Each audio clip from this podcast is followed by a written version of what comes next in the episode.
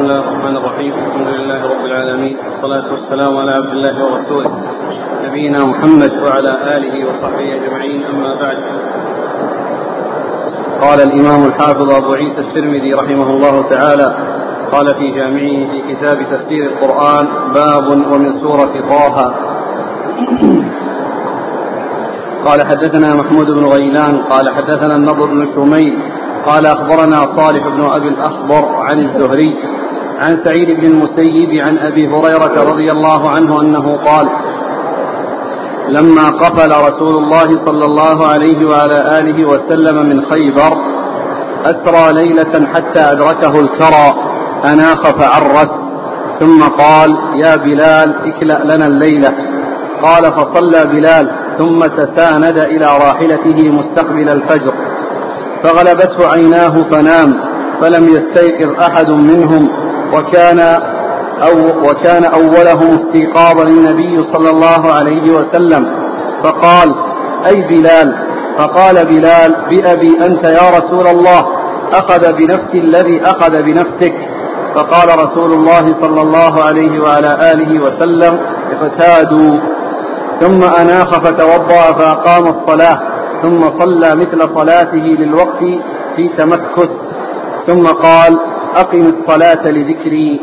قال هذا حديث غير محفوظ رواه غير واحد من الحفاظ عن الزهري عن سعيد بن المسيب أن النبي صلى الله عليه وسلم ولم يذكروا فيه عن أبي هريرة وصالح بن أبي الأخضر يضعف في الحديث. ضعفه يحيى بن سعيد القطان وغيره من قبل حفظه. بسم الله الرحمن الرحيم. الحمد لله رب العالمين وصلى الله وسلم وبارك على عبده ورسوله. نبينا محمد وعلى آله وأصحابه أجمعين. أما بعد فهذا الحديث أورده الترمذي رحمه الله في تفسير سورة طه عن يقول الله عز وجل أقيموا الصلاة لذكري وذكر سبب النزول أو سبب ذكر الحديث ذكر هذه هذه الآية والاستدلال بها. وذلك أن النبي صلى الله عليه وسلم لما قفل من خيبر راجعا إلى المدينة كان يسير في الليل حتى أدركه الكرى يعني حصل النوم وجاءه النوم والنعاس فنزل وعرس يعني في آخر الليل وأصحابه ينتظروا ينامون قليلا ويرتاحون قليلا. حتى إذا طلع الفجر صلوا الفجر. فالرسول صلى الله عليه وسلم لما حصل له الكرى وهو وهو يسير ونزل هو واصحابه ونام طلب من بلال أن يرقب لهم الصبح وأن وأن ينظر الصبح حتى إذا طلع الفجر ينبههم فيقومون للصلاة. ينبههم فيقومون للصلاة. وهذا يدل على أن الإنسان إذا حصل له شيء يقتضي تأخر نومه فإنه لا ينام ويغفل عن الصلاة الصبح وإنما يأخذ بالاحتياطات التي يتمكن بها من أداء الصلاة في وقتها وعدم النوم عنها. وذلك بأن يطلب من غيره ممن آه، يمكن أن ينبهه عند الأذان أو يعمل آه، الساعة الدقاقة المنبهة التي آه، يتنبه بها عند دقها في الوقت الذي يجعلها عليه وهو عند طلوع الفجر وعند دخول وقت الفجر فطلب من من بلال أن يرقب يعني يكلى يعني معناه ينظر إلى الفجر.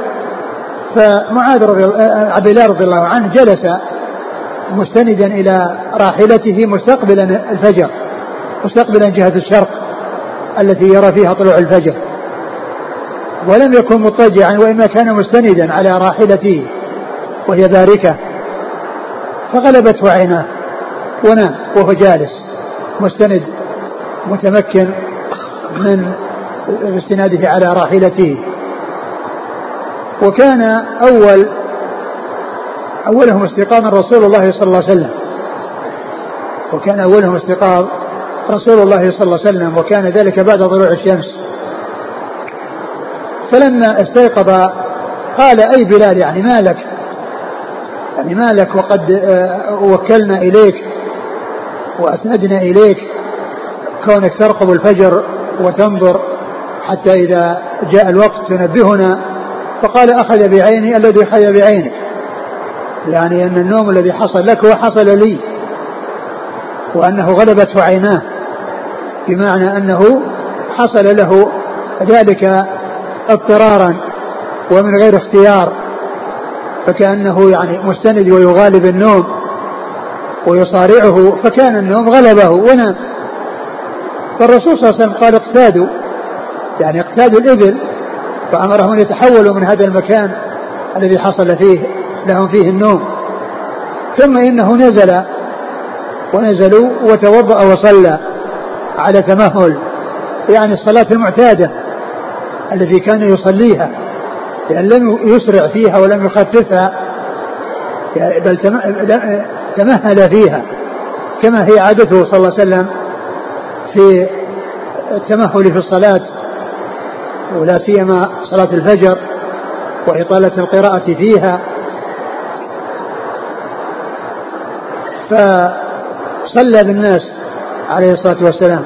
قال فيه؟ قال فتوضأ وصلى مع تمهل ثم قال ثم أناخ فتوضأ فأقام الصلاة ثم صلى مثل صلاته للوقت في تمكث.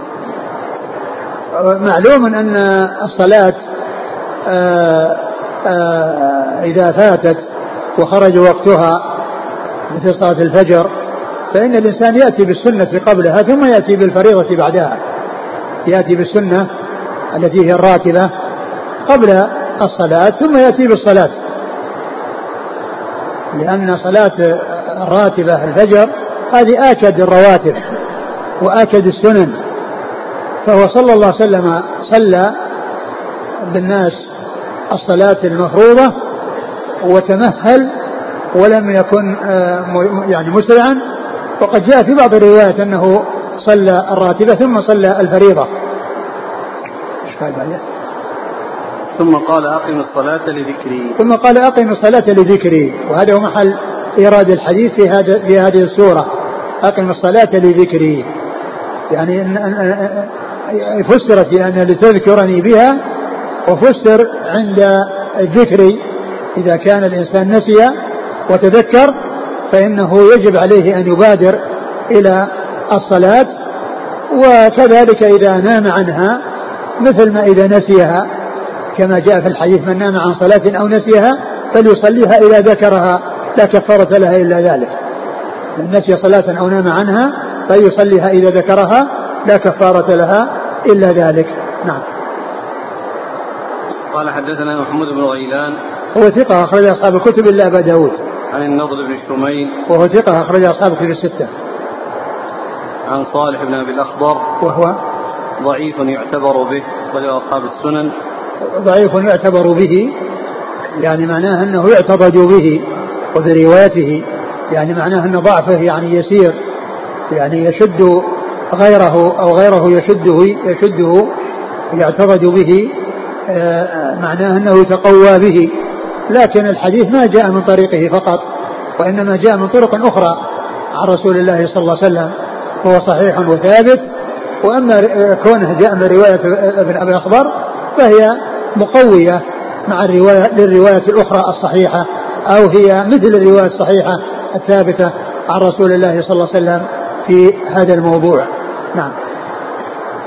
عن الزهري. الزهري محمد بن مسلم بن عبد الله بن شهاب.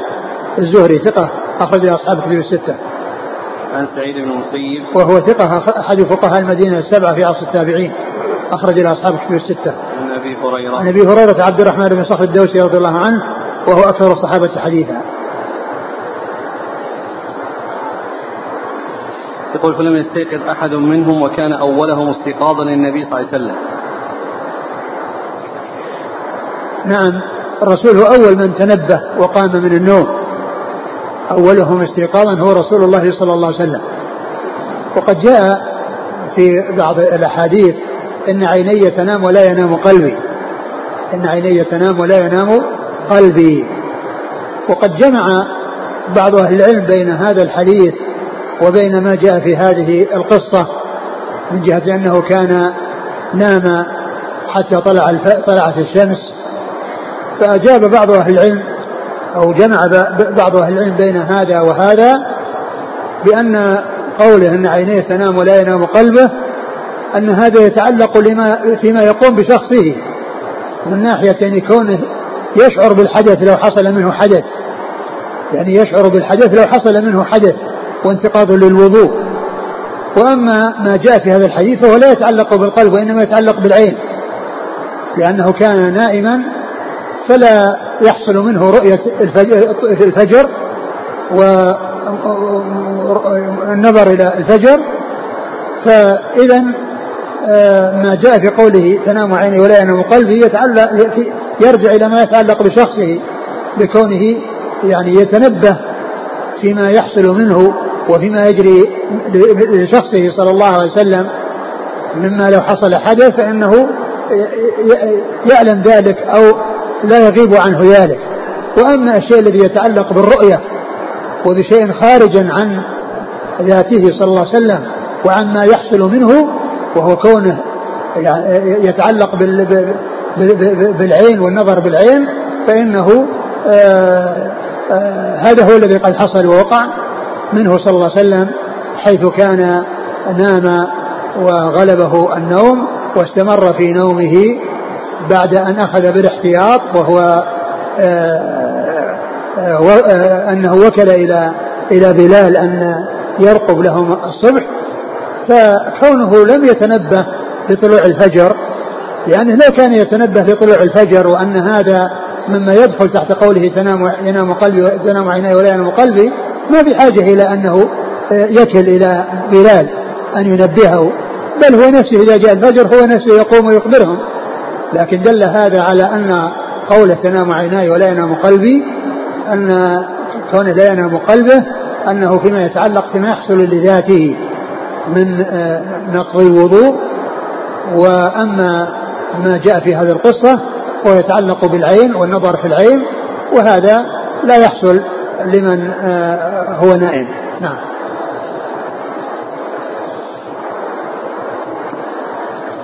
آه، لكن قوله أولهم استيقاظا النبي صلى الله عليه وسلم.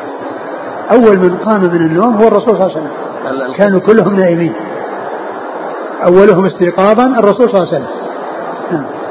القصة التي فيها. نعم جاء في بعض الروايات أن عمر رضي الله عنه أنها هو الذي تنبه وكان يذكر الله ويرفع صوته. كان يذكر الله ويرفع صوته. فيعني إذا كانت هذه القصة أنها قصة أخرى يعني فلا إشكال. وإن كانت قصة واحدة فيكون آه يعني آه أول من تنبه أو استيقظ الرسول صلى الله عليه وسلم بعد تكبير عمر لأن عمر رضي الله عنه ما تكلم مع الرسول وخاطب الرسول وقال يا رسول الله طلع آه، طلعت الشمس وخرج. قال الله كان يذكر الله عز وجل ويكبر الله عز وجل ويرفع صوته بالتكبير فتنبه. فإذا يكون أول من تنبه لذلك رسول الله صلى الله عليه وسلم. هنا قال ثم أناخ فتوضأ فأقام الصلاة. يقول السائل هل في هذا دليل على عدم وجوب الأذان؟ لأنه ذكر الإقامة ولم يذكر الأذان. ما يعني عدم ذكر عدم ذكر الشيء لا يدل على على عدم وجوده. نعم. أخذ بعض أهل العلم من هذا الحديث وما شابهه أن قضاء الفوائد يكون على التراخي لقوله مثل صلاة بالوقت في تمكس اقتاد وخرج عن المنزل. إيش إيش؟ إيش أخذوا منه أن قضاء الفوائد يكون على التراخي. الرسول صلى الله عليه وسلم آه، لما طلعت الشمس وكان المكان الذي آه، آه، كانوا فيه يعني حصل منهم هذه الغفلة وحتى خرجت فإنه قام من ذلك المكان لينتقل إلى مكان آخر.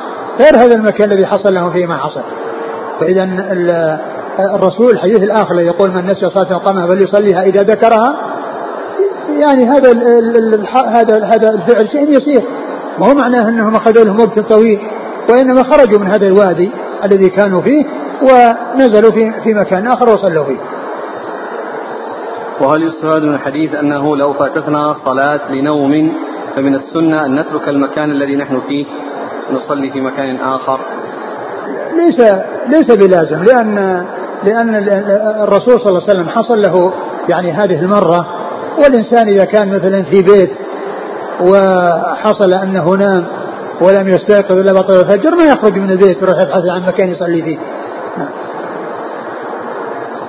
من قام قبل خروج الوقت بيسير إلا مقدار ما يصلي ركعتين فماذا يفعل يبدأ بركعتي السنة أو بالصلاة. إذا قام عند طلوع الش... قبيل طلوع الشمس فإنه يبدأ بالفريضة. يبدأ بالفريضة لأن المقصود إدراك الفريضة في وقتها.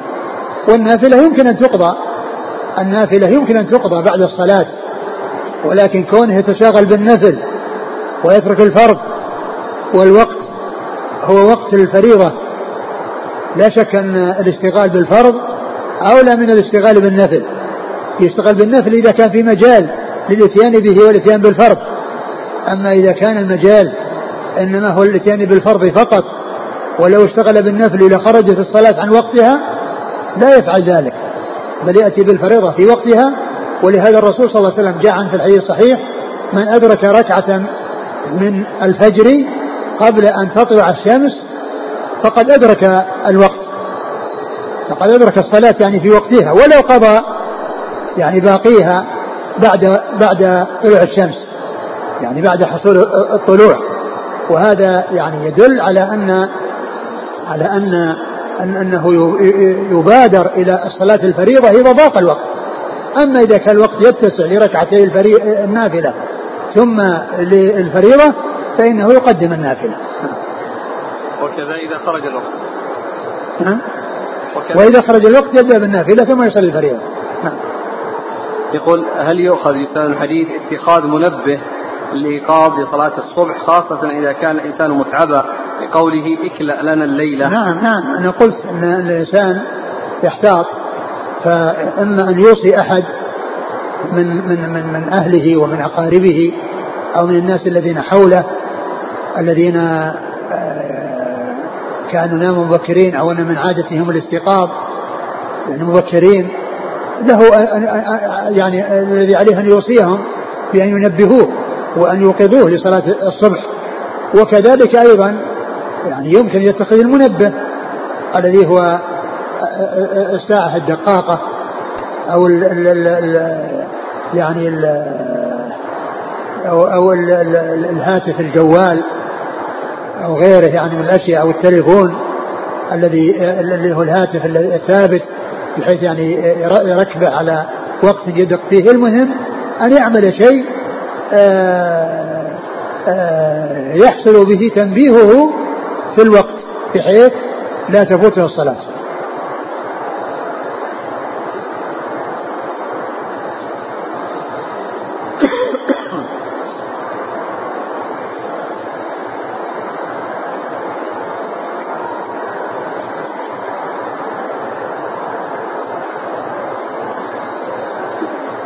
يقول الأخ ذكر آه، فائدة. ذكر ابن حبيب في غريب الموطأ أن سحنونا سئل عن هذا الحديث. هل فيه أن من نام عن صلاة في مكان فإنه يغيره؟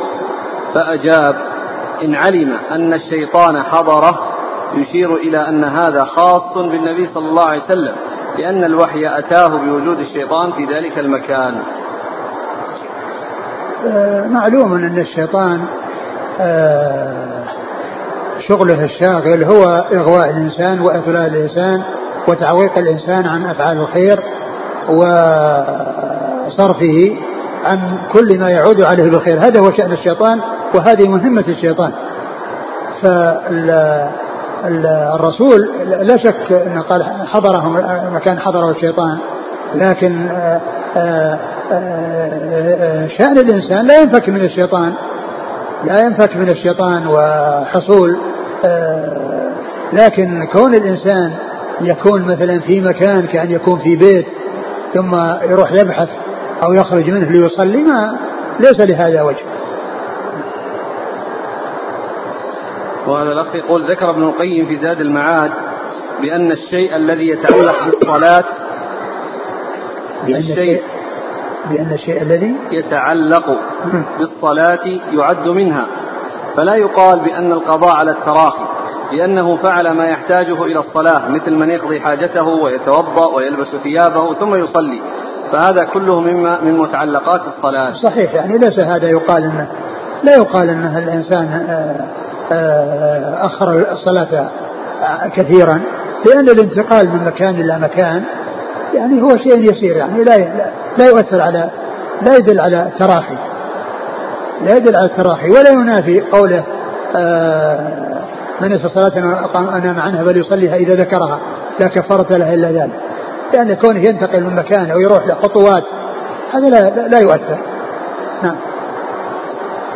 يقول عندنا قول في المذهب المالكي أنك لو رأيت بعد استيقاظك أنك لو توضأت خرج الوقت فالقول أن تتيمم وتصلي خشية خروج الوقت. وحتى تدرك الصلاة في وقتها. هذا ليس, ليس هذا بواضح. بل الإنسان عليه أن يتوضأ لأن الصلاة مفتاحها الطهور ولا يقبل الله صلاة أحدكم إذا أحدث حتى يتوضأ.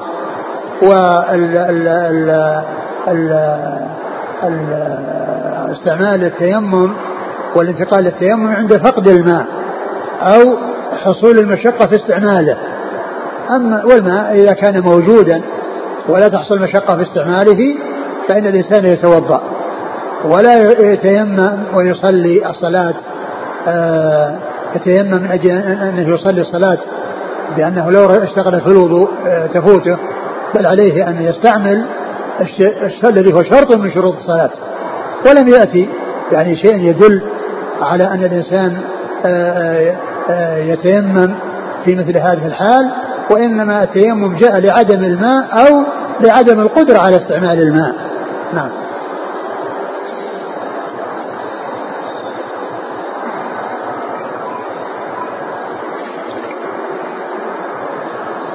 قال رحمه الله تعالى باب ومن مثل هذا مثل ما يقولون في قضية الجنازة وأن الجنازة يعني إذا حضرت الجنازة وراح يتوضأ فإنها يعني لا يمكنه صلاة الجنازة فإذا يتيمم لا لا يتيمم. يعني ولو فاتت الجنازة يمكن إذا ذهب إن ذهب معها يصلي عليها على القبر.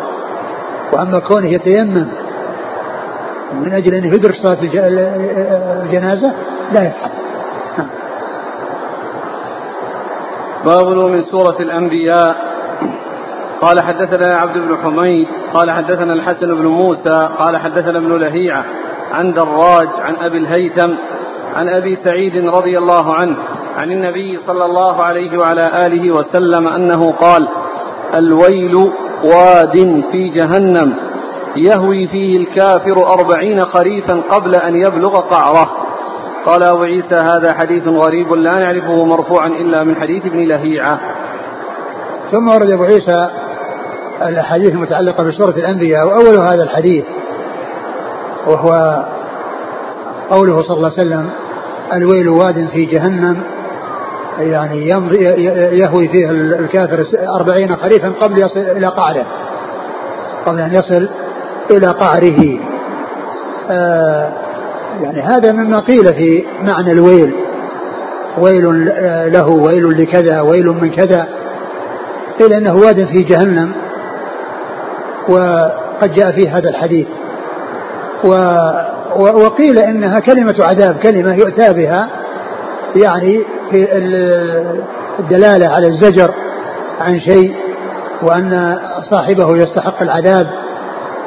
وهذا الحديث لو صح لكان حجة في الموضوع في الباب ولكن الحديث لم يصح من جهة أن فيه آه، دراج آه، وهو من رواية عن أبي الهيثم ورواية عن أبي الهيثم غير صحيحة ومن جهة أيضا آه، رواية كون من رواية ابن لهيعة لكن ابن لهيعة توبع.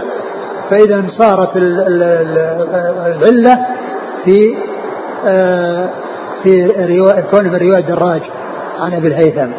وعلى هذا الحديث غير صحيح. نعم.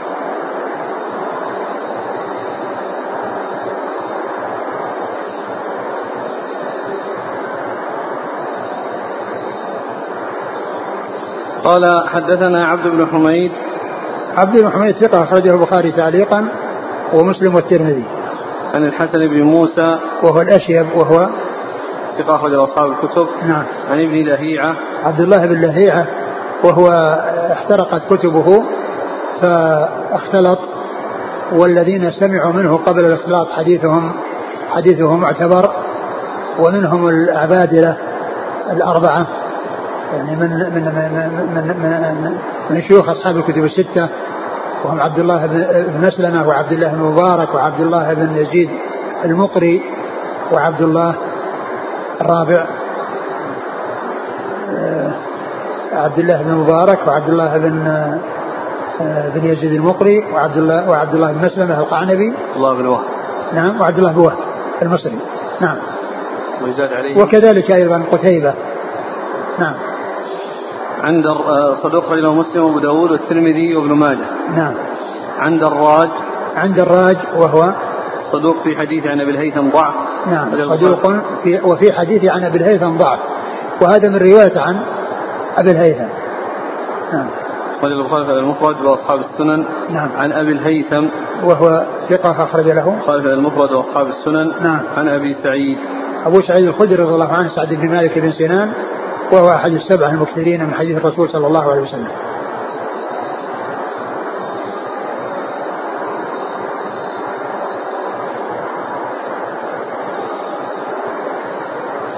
قال حدثنا مجاهد بن موسى بغدادي والفضل بن سهل الأعرج بغدادي وغير واحد. قالوا حدثنا عبد الرحمن بن غزوان أبو نوح قال حدثنا ليث بن سعد عن مالك بن أنس عن الزهري عن عروة عن عائشة رضي الله عنها أن رجلا قعد بين يدي النبي صلى الله عليه وسلم فقال يا رسول الله إن لي مملوكين يكذبونني ويخين مملوكين. مملوكين يكذبونني. يعني عدد ليس اثنين. إن لي مملوكين يكذبونني ويخونونني ويعصونني وأشتمهم وأضربهم فكيف أنا منهم؟ قال يحسب ما خانوك وعصوك وكذبوك وعقابك إياهم. فإن كان عقابك إياهم بقدر ذنوبهم كان كفافا لا لك ولا عليك. وإن كان عقابك إياهم دون ذنوبهم كان فضلا لك. وإن كان عقابك إياهم فوق ذنوبهم اقتص لهم منك الفضل. قال فتنحى الرجل فجعل يبكي ويهتف. فقال رسول الله صلى الله عليه وسلم أما تقرأ كتاب الله ونضع الموازين القسط ليوم القيامة فلا تظلم نفس شيئا وإن كان مثقال حبة. الآية فقال الرجل والله يا رسول الله ما أجد لي ولهؤلاء شيئا خيرا من مفارقتهم. أشهدكم أنهم أحرار كلهم. قال أبو عيسى هذا حديث غريب لا نعرفه إلا من حديث عبد الرحمن بن غزوان. وقد روى ابن حنبل عن عبد الرحمن بن غزوان هذا الحديث. ثم ورد أبو عيسى هذا الحديث عن قول الله عز وجل ونضع الموازين القسط ليوم القيامة. وذكر قصة هذا الرجل الذي جاء إلى النبي صلى الله عليه وسلم وقال أن لي أعبد أنهم يخونونني وذكر من من صفاتهم السيئة التي يعاملون التي تحصل منهم في معاملتهم إياه وأنه يسبهم يسبهم ويضربهم. فالرسول صلى الله عليه وسلم قال إن إن ما يحصل منك آه، تؤاخذ عليه وما يحصل منهم يؤاخذون عليه وعندما يحصل الاختصاص إن كان ما حصل منك من الجزاء مساويا لما حصل منهم من المعاملة السيئة فإن الأمر يكون كفاف لا عليك ولا لك لأنك أخذت حقك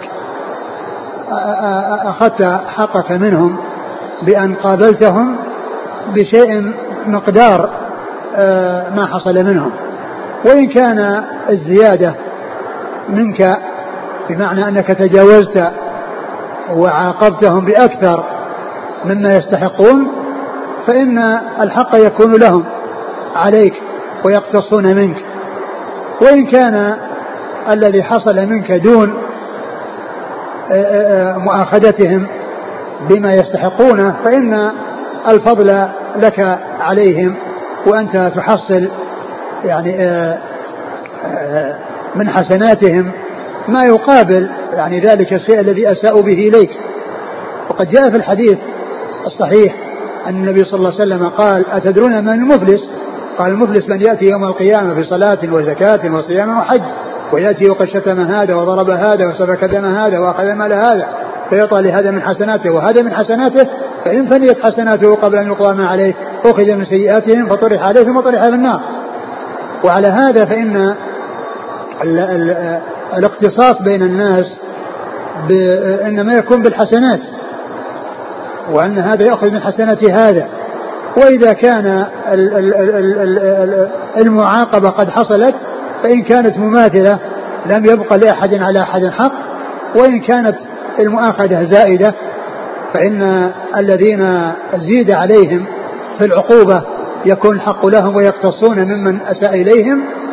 وإن كان الأمر بالعكس بمعنى أنه لم يأخذ حقه منهم وكان آه كلامه وعيبه لهم أقل من حصول آه آه ذلك الذي أساءوا إليه به فإنه يكون له الفضل يعني البقية بقية الحق الذي آه له عليهم يأخذه. ومعلوم أنه ليس هناك إلا الحسنات والسيئات. ما فيه اختصاص فيما يكون في الدنيا دنانير ودراهم وإنما, وإنما فيه الأعمال فيه الحسنات والسيئات. هذا يأخذ من حسنات هذا وهذا يأخذ من سيئات هذا.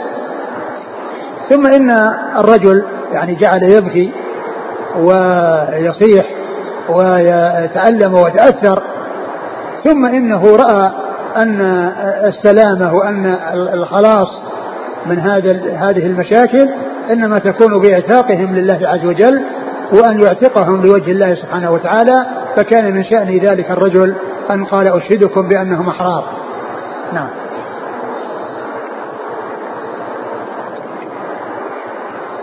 قال حدثنا مجاهد بن موسى بغدادي. هو؟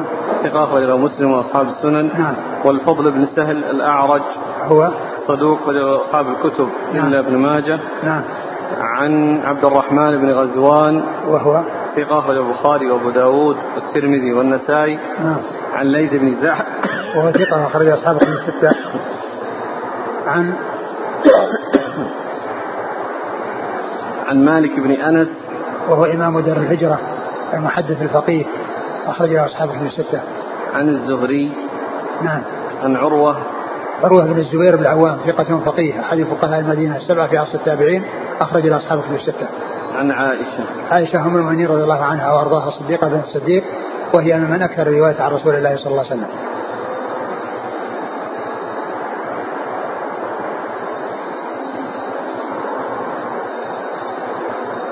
قالوا قد روى ابن حنبل عن عبد الرحمن بن غزوان هذا الحديث.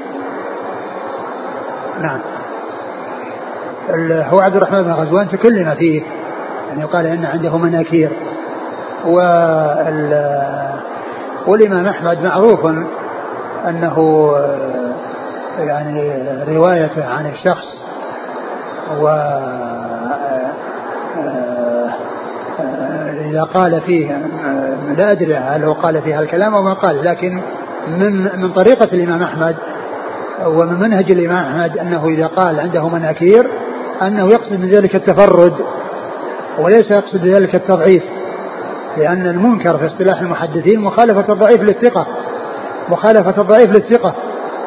وأما إذا آه، كان ثقة أو كان صدوقا وتفرد بالحديث فإن ذلك لا يؤثر. والإمام أحمد جاء عنه أنه آه، آه، أن من اصطلاحه أنه إذا قال عنده مناكير أو حديثه منكر أو كذا أنه يقصد بذلك أنه هذا الحديث مما تفرد به. وقد آه، ذكر ذلك الحافظ بن حجر في مقدمة فتح الباري في ترجمة بريد بن عبد الله بن أبي بردة. في ترجمة بريد بن عبد الله بن أبي بردة في فتح في مقدمة فتح الباري قال إن الإمام أحمد أنه يقول بهذا القول أنه يعني إذا قال عنده مناكير أو كذا أنما يقصد التفرد ولا يقصد التضعيف. قال حدثنا سعيد بن يحيى الأموي قال حدثنا أبي قال حدثنا محمد بن إسحاق عن أبي الزناد عن عبد الرحمن الأعرج عن أبي هريرة رضي الله عنه أنه قال قال رسول الله صلى الله عليه وآله وسلم لم يكذب إبراهيم عليه السلام في شيء قط إلا في ثلاث. قوله إني سقيم ولم يكن سقيما. وقوله لسارة أختي. وقوله بل فعله بل فعله كبيرهم هذا. وقد روي من غير وجه عن أبي هريرة عن النبي صلى الله عليه وسلم. ثم ذكر هذا الحديث في عن نعم. في تكملة فيها نعم. أخطاء. نعم. ولم يذكر يستغرب من حديث ابن عباس عن عن أبي الزناد. هذا هذا هذا اختصت به هذه الطبعة هذه النسخة التي هي التي هي التي بأيدينا وإلا النسخة الأخرى لا يوجد فيها هذا الكلام. نعم. لا في كلام نعم. اللي في نسخة الشيخ مشهور. قال آه، وقد روي من غير وجه أبي هريرة عن النبي صلى الله عليه وسلم يستغرب من حديث ابن الزناد من حديث ابن إسحاق عن أبي الزناد. ثم قال هذا حديث حسن صحيح. ذكر الكلام بين معكوفتين وقال من نسخة. يعني اللي هي ميم اللي معنا لا ما قال إنها مطبوع ثم حذفت كلمة لم يذكر لأنها هي التي أشكلت الكلام الآن وقد روي من غير وجه عن أبي هريرة عن النبي صلى الله عليه وسلم يستغرب من حديث ابن إسحاق عن أبي الزناد. وش اللي حدث؟ حدث كلمة لم يذكر لأنها لم يذكر يستغرب. إيه. على كل هي نفس الجملة هي هي هي هي, هي زائدة. يعني في هذه النسخة. وقد يكون أن أن أن, أن, أن, أن, أن كونه جاء من طريق ابن إسحاق طريق ابن إسحاق. طبعا هو جاء في الصحيحين وجاء في من طرق متعددة. أقول جاء من طرق متعددة. فإذا كانت هذه العبارة يعني آه، ثابتة وأنها عند الترمذي فكونه يعني يستغرب كونه من جاء من طريق ابن إسحاق. يعني وابن إسحاق يعني فيه الكلام. ولكن الحديث ثابت من في الصحيحين وفي غيرهما. نعم. عن أبي هريرة قال صلى الله عليه وسلم لم يكذب إبراهيم عليه السلام في شيء قط إلا في ثلاث. نعم لم يكذب إبراهيم عليه الصلاة والسلام في شيء قط إلا في ثلاث. واثنتان منهما في في الله عز وجل ومن أجل الله سبحانه وتعالى.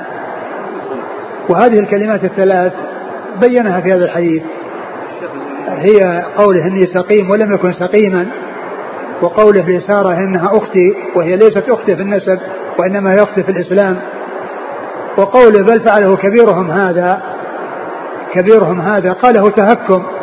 يعني إذا كنتم تعبدون هؤلاء لينفعونكم أو يضرونكم وتطلبون منه النفع ودفع الضر فاذا آه، آه، آه، هذا يعني هذا هو الذي فعل ذلك. فاسألوهم إن كانوا ينطقون. قال ذلك تهكما. وهاتان الثنتان في في في ذات الله عز وجل وفي دين الله عز وجل. وأما تلك فهي للتخلص من ذلك الجبار لأن شيء يتعلق بشخصه وزوجه وقال ذلك للتخلص من ذلك الجبار الذي جاء ذكره في في الحديث الذي في ذكر آه، سارة و قوله أنها أختي أو قال قال أنه ليس يعني أحد إلا وأنت على الإسلام فأنا فأنت أختي يعني في الإسلام. وهذه الثلاث فيها تورية. فأما أني سقيم قيل في توريتها أنه قلبه يعني سقيم فيه تأثر في قلب قلبه متأثر متألم. يعني من من من من, من عبادتهم لغير الله ومن اتخاذهم الأصنام يعبدونها من دون الله عز وجل. فيكون آه، أراد معنى وهم فهموا معنى آخر. وهذا هو معنى التورية. يعني يكون الإنسان يوري. بحيث يريد شيئا وغيره يفهم شيئا آخر.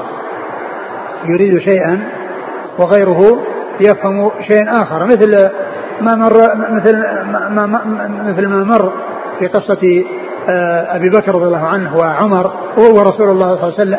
رسول الله صلى الله عليه وسلم وأبي بكر لما ذهبوا إلى المدينة وكان الرسول صلى الله عليه وسلم رديفا لأبي بكر وكان أبو بكر يعرفه كثير من الناس.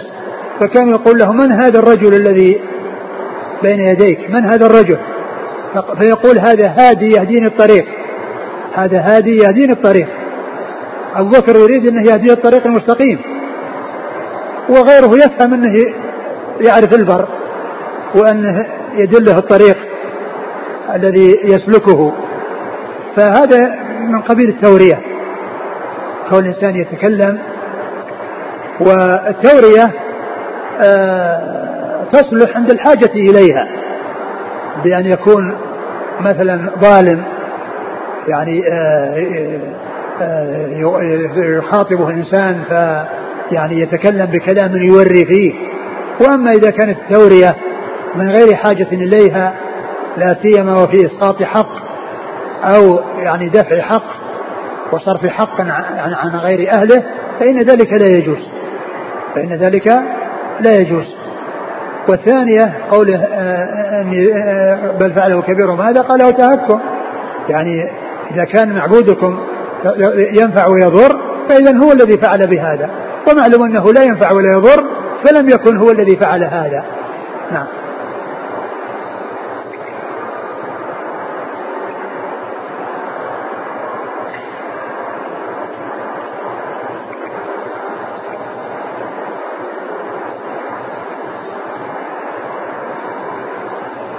قال حدثنا سعيد بن يحيى الأموي.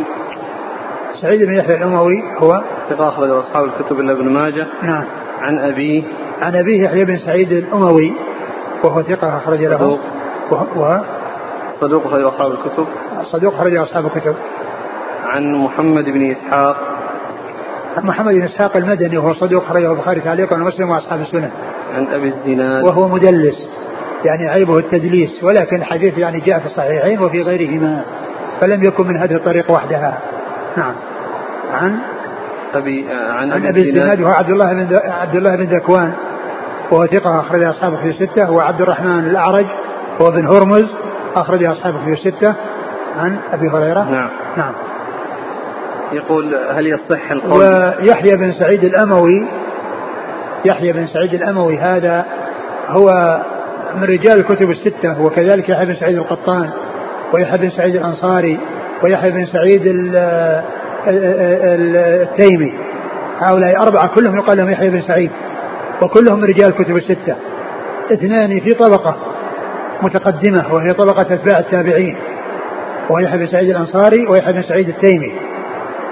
واثنان في طبقة متأخرة وهم في طبقة شيوخ شيوخ أصحاب الكتب الستة. وهم يحيى بن سعيد الأموي ويحيى بن سعيد القطان. هذان في طبقة متأخرة طبقة شيوخ شيوخ أصحاب الكتب الستة واثنان في طبقة متقدمة وهم في طبقة أتباع التابعين.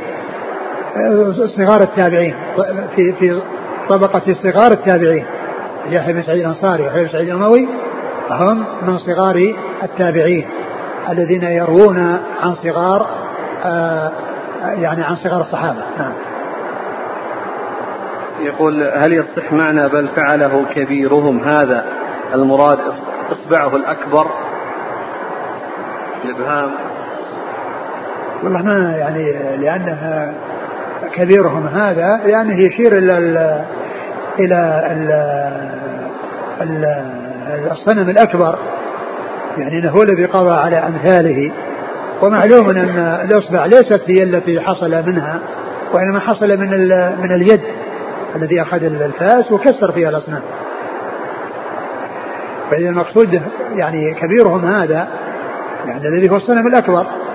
وإذا كانوا ينفعون فإذا كانوا ينفعون ويضرون فإذا هو هو الذي فعل بهم ذلك. وهم يعلمون بأنهم لا يفعلون. ولكن هذا من البلاء الذي ابتلوا به. وهم يعبدون الحجارة.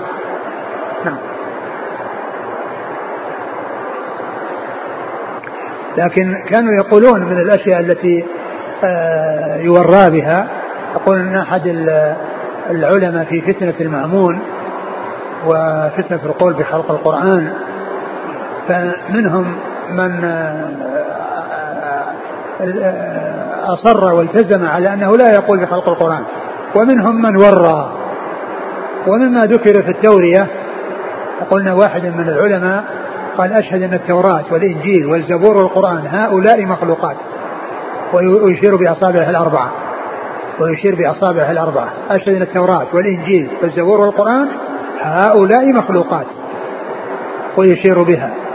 قالوا هذا من من من, من التورية وأما ذاك الذي حصل هو كسره بيده ما هو بس في الإصبع. الإصبع ما تكسر تكسر الحجارة. ولكن كسره بالفأس.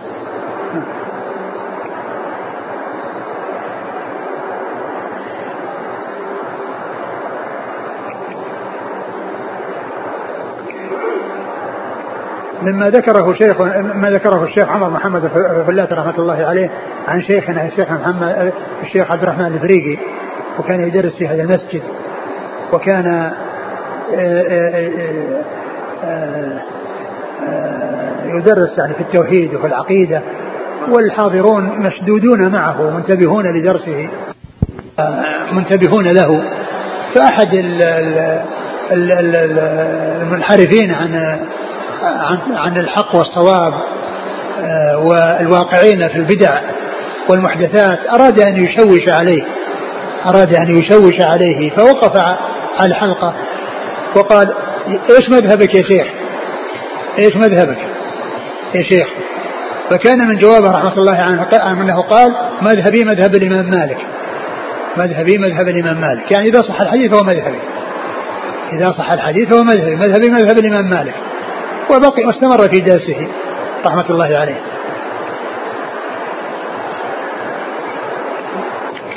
لأنهم لأن بعض المتعصبة يعني لا يريدون أحد أن آه، يريدون أن كل واحد يكون تابع لإمام من الأئمة لا لا يتبع الدليل ولا يمشي وراء دليل ولا يبحث عن دليل وإنما يكون ملتزما لمذهب من المذاهب الأربعة. ولهذا كما ذكرت في درس مضى أن مكة المكرمة قبل دخول الملك عبد العزيز إليها دخولها دخول الملك عبد العزيز مكة كان فيه مقامات حول الكعبة. في أطراف المطاف بنايات موجودة اللي يصلي أربعة أئمة في المسجد الحرام. كل واحد يصلي عند مقامه. فالحنفية يصلون عند مقام الحنفي والشافعية عند مقام الشافعي والمالكية عند مقام المالكي والحنابلة عند مقام الحنبلي. وتفرق حول الكعبة. وكان من حسنات الملك عبد رحمة الله عليه أنه جمع الناس على إمام واحد يصلي بالناس وترك وأزال ومنع ذلك التفرق الذي كان حاصلا. وكان من بعض المتعصبين أنه قال لأحد الأشخاص الذين يحرصون على معرفة الدليل والحكم والعمل بالدليل قد ذكر هذا الشيخ تقيد الهلالي وكان ممن أدرك ذلك الوقت. فكان يقول إن أحد المتعصبين جاء إلى أحد الذين يتبعون الدليل فقال الدليل أنكم لستم على حق أنه ليس لكم مقام عند الكعبة. لأن الأئمة الأربعة كل واحد له مقام وأنتم ما لكم مقام. فكان من جواب هذا الذي أورد عليه هذا الإيراد أن قال يكفي المسلمين جميعا مقام إبراهيم ولا يحتاجون إلى مقامات أخرى. يكفي المسلمين جميعا مقام إبراهيم ولا يحتاجون إلى مقامات أخرى. كل هذا التعصب هو الذي آه، يأتي بمثل هذه الأمور الخطيرة وهذه الأمور السيئة. نعم. وابن القيم رحمه الله ذكر في كتاب الروح كلاما نفيسا حول الأخذ بالدليل واحترام الأئمة وتوقيرهم. قال المطلوب هو توقير الأئمة واحترامهم واعتقاد أنهم دائرون بين الأجر والأجرين. وأن كل واحد منهم اجتهد وكل منهم يعول على الدليل وكل منهم قال إذا صح الحديث فهو مذهبي. وأرشد غيرهم إلى أن يتبع الدليل وأن يعول على الدليل. وكان من كلام القيم رحمه الله في كتاب الروح أنه قال إن الواجب هو احترام الأئمة وتوقيرهم والرجوع إلى علمهم. والاستفادة من كلامهم ومن فقههم والاستعانة بهم إلى معرفة الدليل وإلى معرفة الحق. فإذا وصل الإنسان إلى الدليل فإنه يستغني به عن غيره ويعول عليه ولا يعول على غيره. ثم ذكر كلام الشافعي رحمة الله عليه أنه قال أجمع الناس على أن من استبانت له سنة رسول الله صلى الله عليه وسلم لم يكن له أن يدعها لقول أحد. أجمع الناس على أن من استبانت له سنة رسول الله صلى الله عليه وسلم لم يكن له أن يدعها لقول أحد. ولهذا لما حدث بحديث وقال إنه صحيح فقال أتقول قال له قال تقول به يا عبد أبا عبد الله؟ فغضب. وقال ما هذا؟ أتراني خارجا من كنيسة؟ أتراني في وسط جنار اللي هو علامة النصارى؟ أقول لك الحديث صحيح. ثم تقول أتقول به؟ يعني إذا صح الحديث فهو مذهبي. وكان في مسائل متعددة ذكرها الفقهاء العلماء. أنه يقول في مسألة إذا صح الحديث فهو مذهبي. لأن الحديث ما ورد عنده بإسناد صحيح. فهو يقول بخلافه لأنه لم يثبت عنه عنده. ولكنه علق القول به على صحته. قال إن صح الحديث فهو مذهبي. وقد ذكر الحافظ بن حجر في فتح الباري أنه جمع المسائل التي قال فيها الشافعي صح الحديث مذهبي وبين يعني ما ثبت فيه الدليل وما صح فيه الدليل ومن جملة ذلك ما ما ذكره النووي آه، في ما يتعلق بالوضوء من لحم الإبل وقال قد جاء في حديثان عن رسول الله صلى الله عليه وسلم وهذا القول أقوى دليلا وإن كان الجمهور على خلافه. وإن كان الجمهور على خلافه وممن كان على خلافه الشافعي وهو ممن قال فيه إذا صح الحديث فهو مذهبي. فإذا هو ما صح به الحديث ممن قال فيه الشافعي هو مذهبي هو مذهب الشافعي حكما. يعني مذهبه حكما لأنه علق القول به على صحته فإذا صح فإنه قول الشافعي. فكان من كلام القيم رحمه الله أنه قال إن العلماء يرجع إلى كلامهم للاستفادة من فقههم وعلمهم في معرفة الحق. فإذا وصل فيه إلى دليل ووجد عند أحدهم دليلا أو عند بعضهم دليلا أو وجد دليلا صحيحا عن رسول الله صلى الله عليه وسلم في المسألة فإنه ينفذ ما قاله الشافعي مما هو إجماع. أجمع الناس على أن من سمع سنة رسول الله صلى الله عليه وسلم لم يكن له يدعى لقول أحد كائن مكان ثم ضرب مثلا. قال إن العلماء يرجع إلى فقههم وعلمهم كما يرجع إلى النجوم في معرفة القبلة. فإن الإنسان إذا كان في فلاة ولا يعرف جهة القبلة فإنه يستفيد أو يستدل على معرفتها بالنجوم مطالعها ومغايبها. قال فإذا وصل الإنسان إلى الكعبة وصار تحتها ما في حاجة إلى أن يبحث عن نجوم دور الكعبة الكعبة قدامه.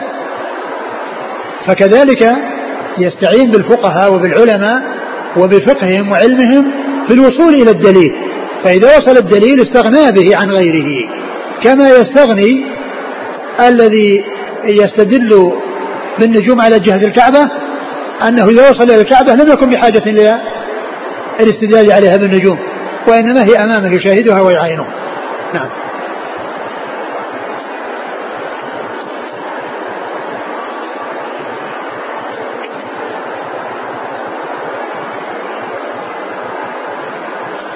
قال حدثنا محمود بن غيلان قال حدثنا وكيع ووهب بن جرير وأبو داود قالوا حدثنا شعبة عن المغيرة بن النعمان عن سعيد بن جبير عن ابن عباس رضي الله عنهما أنه قال قام رسول الله صلى الله عليه وعلى آله وسلم بالموعظة فقال يا أيها الناس إنكم محشورون إلى الله عراة غرلا ثم قرأ كما بدأنا أول خلق نعيده وعدا علينا.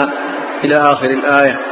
قال أول من يكسى يوم القيامة إبراهيم وإنه سيؤتى برجال من أمتي فيؤخذ بهم ذات, ذات الشمال. فأقول رب أصحابي فيقال إنك لا تدري ما أحدثوا بعدك. فأقول كما قال العبد الصالح وكنت عليهم شهيدا ما دمت فيهم فلما توفيتني كنت أنت الرقيب عليهم وأنت على كل شيء شهيد. إن تعذبهم فإنهم عبادك وإن تغفر لهم إلى آخر الآية. فيقال هؤلاء لم يزالوا مرتدين على أعقابهم منذ فارقتهم. قال حدثنا محمد بن جعفر قال حدثنا شعبة عن المغيرة بن النعمان نحوه قال هذا حديث حسن صحيح. ورواه سفيان الثوري عن المغيرة بن النعمان نحوه. قال أبو عيسى كأنه تأوله على أهل الردة.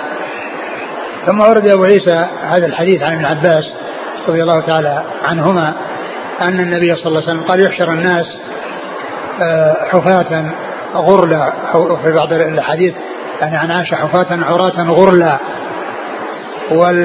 والحفاة الذين ليس عليهم أرجلهم شيء والعراة الذين ليس على أجسادهم شيء والغر الذين آه، آه، غير مختونين. يعني الغلفة التي على رأس الذكر موجودة.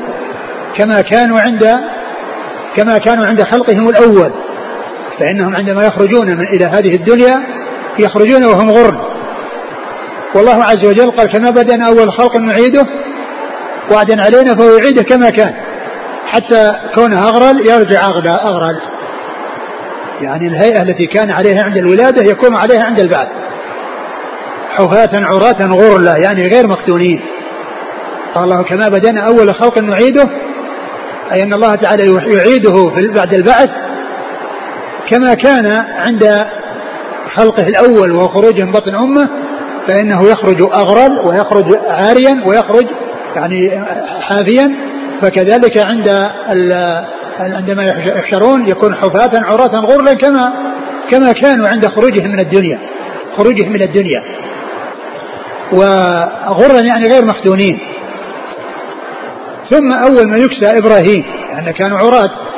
أول من يكسى, من يكسى إبراهيم. ثم إنه آه، يجاء بأناس فيؤخذ بهم ذات الشمال يعني إلى النار.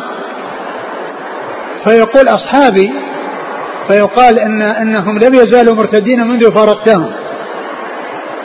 والمقصود من ذلك الذين آه، آه، ارتدوا عن الإسلام ممن دخل فيه ممن كان إيمانه ضعيفا مثل بعض الأعراب وبعض الذين آه، أسلموا متأخرين ثم يعني تبعوا منهم من تبع مسيلمة ومنهم من تبع الأسود العنسي فإن هؤلاء هم المعنيون بهؤلاء الأصحاب. وليس المقصود أصحاب الرسول صلى الله عليه وسلم الذين جاهدوا معه والذين نصروه وأيدوه. وجاهدوا في الله حق جهاده مع رسول الله صلى الله عليه وسلم فإن هؤلاء خير الناس. فإن هؤلاء خير الناس وإنما يحمل على هذه القلة القليلة. لأن قال أناس يعني معناه التقليل يؤتى بأناس يعني أنهم يعني أنهم قليلون. وهم من أصحابه صلى الله عليه وسلم يعرفهم. دخلوا في الإسلام ورأوه صلى الله عليه وسلم ورآهم. ولكنهم زيدوا وأخذ بهم ذات الشمال. فيقال فيقول أصحابي فيقال أنك لا تدري ما حدث بعدك وفي في في لكنهم لم يزالوا مرتدين منذ فارقتهم وفي بعضها أنك لا تدري ما حدث بعدك. وهذا يدلنا على أن أن هذا الحديث وما جاء في معناه إنما يحمل على من أدركه الخذلان وارتد عن الإسلام بعد وفاة النبي صلى الله عليه وسلم ثم قوتلوا بالجيوش المظفرة التي عقدها أبو بكر الصديق رضي الله عنه وأرضاه. لأن أهم مهمات أبو بكر رضي الله عنه قتاله المرتدين وكونه أراد أن يرجع الناس إلى ما كانوا عليه في زمنه صلى الله عليه وسلم. ما فكر أنه يروح يغزو الروم ويغزو الفرس وإنما يصلح الخلل الداخلي الذي قد حصل. لأنه لو, لو اشتغل بالناس البعيدين وعنده الجماعة الذين هم مرتدون ويحتاج إلى أن تكون الجزيرة ومن فيها على طريقة واحدة وعلى منهج واحد لكان في ذلك خلل وفي ذلك ضرر. فأراد علي رضي الله تعالى عنه وأرضاه أن أول عمل يقوم به أن يرجع الناس إلى ما كانوا عليه في زمن النبوة. وهكذا وهذا هو الذي فعله. وبعدما انتهى من مهمة قتال المرتدين وإرجاع الناس إلى ما كانوا عليه في زمن النبوة وجه الجيوش في غزو الفرس والروم لا شك أن الذي جاء في هذا الحديث من ذكر الذين آه، يذهب بهم ذات الشمال أنه يراد بهم الذين ارتدوا عن الإسلام بعد وفاة الرسول صلى الله عليه وسلم ممن كان آه، عنده ضعف في الإيمان وعدم تمكن الإيمان من قلوبهم. كما قال الله عز وجل في حق الأعراب قالت الأعراب آمنا قل لم تؤمنوا ولكن قلوا أسلمنا ولما يدخل الإيمان في قلوبكم. فإذا حصل من بعض الذين أسلموا حديثا ممن لم يدخل الإيمان في قلوبهم أنهم ارتدوا. وأبو بكر رضي الله عنه قاتل هؤلاء المرتدين حتى رجع من رجع منهم وقتل من قتل منهم. فالذين قتلوا على الردة هم الذين يدالون على الحوض. وهم الذين يذهب بهم والرسول صلى الله عليه وسلم يعرفهم فيقول أصحابي فيقال لك لا تدري ما أحدث بعدك أو أنهم لم يزالوا مرتدين على عقابهم منذ فارقتهم. وليس المقصود وبلا شك أن من المخذولين من يضيف هذا إلى الصحابة ويقول إنهم ارتدوا بعد وفاة الرسول صلى الله عليه وسلم ويأخذ بهذا الحديث أو يعني يقول بهذا الحديث ولا شك أن أن أن, أن معناه هو هذا وأن الذين قاتل قاتلوا هؤلاء المرتدين هم الصحابة الذين كانوا مع النبي صلى الله عليه وسلم والذين هم المهاجرون والأنصار الذي نزل القرآن في الثناء عليهم وأنهم آه وأنهم تركوا بلادهم وانتقلوا من بلادهم وتركوا أموالهم وديارهم من أجل نصرة الله عز وجل. وقد مدحهم الله عز وجل بذلك في قوله للفقراء المهاجرين يخرجوا من ديارهم وأموالهم يبتغون فضلا من الله ورضوان وينصرون الله ورسوله. ثم قال أولئك هم الصادقون.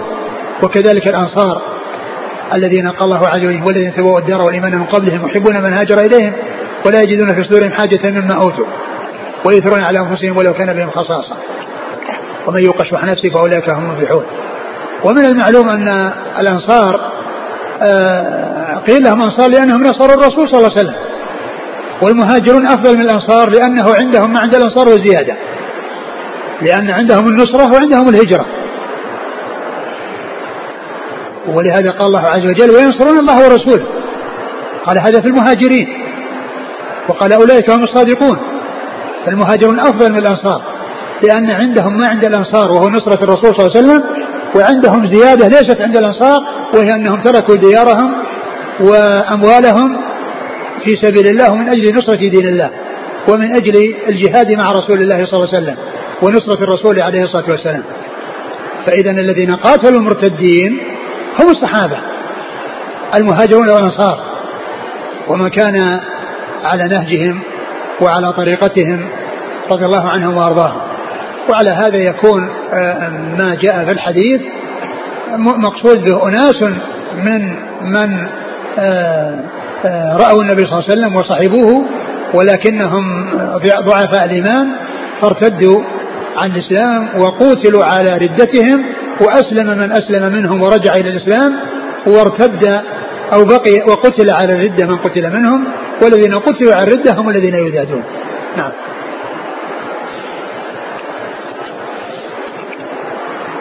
قال حدثنا محمود بن غيلان. هو ثقة أخرج أصحاب الكتب إلا أبا داود. عن و... عن وكيع. ابن الجراح الرؤاسي ثقة أخرج أصحاب الكتب الستة. وهب بن جرير. وهب بن جرير هو؟ ثقة أخرج أصحاب الكتب. نعم.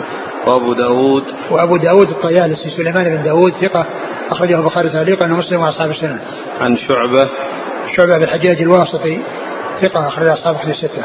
عن المغيرة بن النعمان وهو ثقة أخرج أصحاب الكتب إلا ابن ماجه. نعم. عن سعيد بن جبير وهو ثقة أخرج أصحاب الكتب الستة. عن ابن عباس. نعم. قال حدثنا محمد بن بشار قرأنا هذا نعم إسناد آخر محمد نعم محمد بن بشار عن محمد بن جعفر هذا سقط سقط من آه، هذه النسخة التي آه، بأيدينا محمد بن بشار الذي هو شيخ الترمذي ومحمد بن جعفر شيخ شيخه. فقد سقط منه راو. نعم. نعم. عن محمد بن بشار. نعم محمد بن بشار عن محمد بن جعفر. محمد بن جعفر ملقب غندر. ثقة أخرج أصحابه في الستة. عن شعبة عن المغيرة بن نعمان نحوه نعم. قال ورواه سفيان الثوري سفيان الثوري. سفيان بن سعيد بن مسروق الثوري ثقة أخرج أصحابه في الستة. قال أبو عيسى كأنه تأوله على أهل الردة. كأنه تأوله على أهل الردة. يعني المقصود بالذين قال لم يزالوا مرتدين وهم من أصحاب الرسول صلى الله عليه وسلم. آه الذين آه ارتدوا عن الإسلام وقتلوا على الردة. أما من رجع إلى الإسلام بعد أن ارتد فإنه باق على صحبته. ولهذا يعتبرون أحاديثه من أحاديث الصحابة. وعرف الحافظ بن حجر الصحابي في في نخبة الفكر بقوله من لقي النبي صلى الله عليه وسلم مؤمنا به ومات على الإسلام ولو تخللت ردة في الأصح. يعني في خلاف يعني قوله في الأصح يعني في خلاف ولكن الصحيح أن أن من ارتد وعاد إلى الإسلام فإنه باق على صحبته. نعم. انتهى. والله تعالى أعلم وصلى الله وسلم وبارك على عبده ورسوله نبينا محمد وعلى آله وصحبه أجمعين. جزاكم الله خيرا وبارك الله فيكم. ألهمكم الله الصواب ووفقكم للحق. ونفعنا الله بما سمعنا وغفر الله لنا ولكم وللمسلمين أجمعين. آمين. يقول السائل إذا كانت الشمس قد أشرقت فهل أؤخر الصلاة حتى ترتفع قيد رمح أم أصلي في هذا الوقت صلاة الفجر؟ لا إذا كانت قد خرجت هو ينتظر قليلا. ينتظر قليلا يعني حتى تخرج حتى يعني يذهب وقت آه، طلوعها. نعم. لأن لأن القضاء حاصل. القضاء حاصل والوقت يسير. الوقت الذي نهي فيه عن الصلاة. نعم. يقول فضيلة الشيخ حفظك الله إني أعمل في إحدى الشركات مدير لأحد فروعها وتريد الشركة أن تشتري لكل مدير سيارة على حساب الشركة من أحد البنوك بالتقسيط على أن يكون العقد باسم الموظف مع البنك. والشركة هي التي تسدد الأقساط بشرط أن لا يترك الموظف الشركة في فترة السداد. فإذا ترك الشركة دفع هو القسط والذي يتأخر في القسط يزاد عليه نسبة ربوية للتأخير. فهل يجوز لي التعاقد بهذه الصيغة علما بأن المطلوب مني هو عدم ترك الشركة أثناء السداد والشركة هي التي ستدفع الأقساط؟ إذا كان يعني سيوقع على أنه في حال تأخر فإنه يزيد فإن هذا توقيع على الربا. أنه يزيد. يعني أقساط يعني على الأقساط. إذا تأخر في السداد فإنه يعني يزاد. فإذا كان وقع على هذا فإنه وقع على محرم وهذا لا يجوز. جزاكم الله خيرا وشكر الله لك.